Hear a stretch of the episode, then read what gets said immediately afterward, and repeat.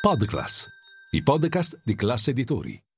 Ancora una giornata di ribassi per le principali borse europee con gli investitori che aspettano la prossima settimana gli appuntamenti delle banche centrali, da un lato la Fed, la banca centrale americana, e dall'altro la banca centrale europea.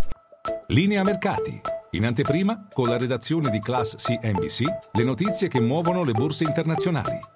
Milano in questa giornata chiude con un meno 1,15% ed è la peggiore nel vecchio continente, vendite anche sia sul DAX di Francoforte che il Cacaran di Parigi.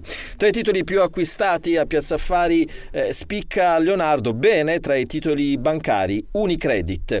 Dall'altro lato invece tra i titoli peggiori, i titoli più venduti c'è Diasorin, male anche Amplifon e tornano le vendite sul titolo Saipem.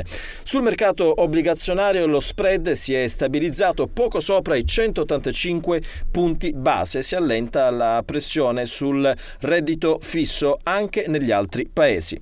Tra le notizie principali di giornata il nuovo rapporto dell'Istat sulla crescita economica italiana.